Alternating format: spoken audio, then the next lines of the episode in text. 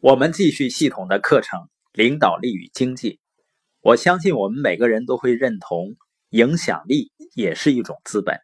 那今天我们来看一看，我们拥有什么样的资本能增强我们对人的影响力？如果你拥有了其中一些资本的话，它会很好的帮助你提升影响力。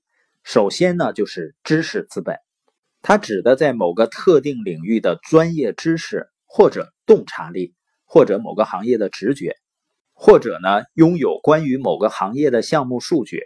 如果一个人把他的知识资本变为一个有形的方式，他就成为律师所说的知识产权。如果它是稀少，而且和人们生活密切相关，那么它就是有价值的。比如早期拥有互联网思维、拥有电商知识的人把握了一轮机遇，那现在呢拥有社群思维。学习了社群知识的人，又站在了新一轮的风口上。如果你懂得一些别人不懂的东西，你就能够对他们施加影响力。这里并不是说因为你更聪明，我们并不是谈论智商，我们谈论的是知识。那么你如何积累知识资本呢？第一个呢，就是学习并熟悉你的生意。我们都有过去商店买衣服的经历，你发现不同的销售人员。面对同样一个人，他所能销售的衣服数量是完全不同的，就是因为他们对自己的生意或者是产品了解程度、信心程度、热爱程度不同。而且一个人呢，在某个领域是领导者，换另外一个领域呢，可能就不是了。因为根据话题的不同，影响力是会改变的。比如，你如果现在跟我聊如何链接优秀的人才，关于团队建设的话题。我会跟你聊的很多，但是如果我遇到一个汽车的经销商，他跟我聊起汽车的问题，他可能会问我开的车是多大的排量，我可能想半天呢也说不明白，因为我们买车唯一的原因就是看它外形很酷很漂亮，所以在谈到汽车这个话题呢，毫无疑问，这个经销商是具有影响力的。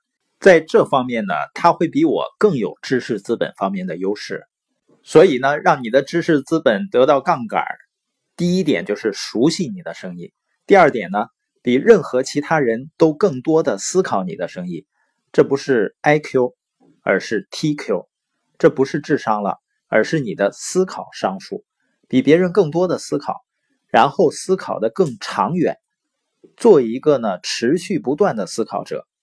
在你的生意上专注思考，一个人只有专注了，才能够真正的专业。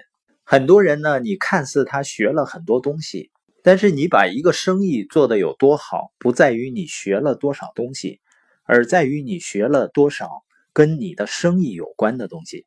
换句话说呢，最好的学习是学跟我们当下做的事情有关系的东西，因为你能边学边用啊。因为很多人看似学了很多东西，也明白了很多道理，实际上呢，左耳朵进右耳朵出是最普遍的现象。因为践行呢才是改变的根本，道理呢不是为了听的，不是为了明白的，是为了按着道理去做的。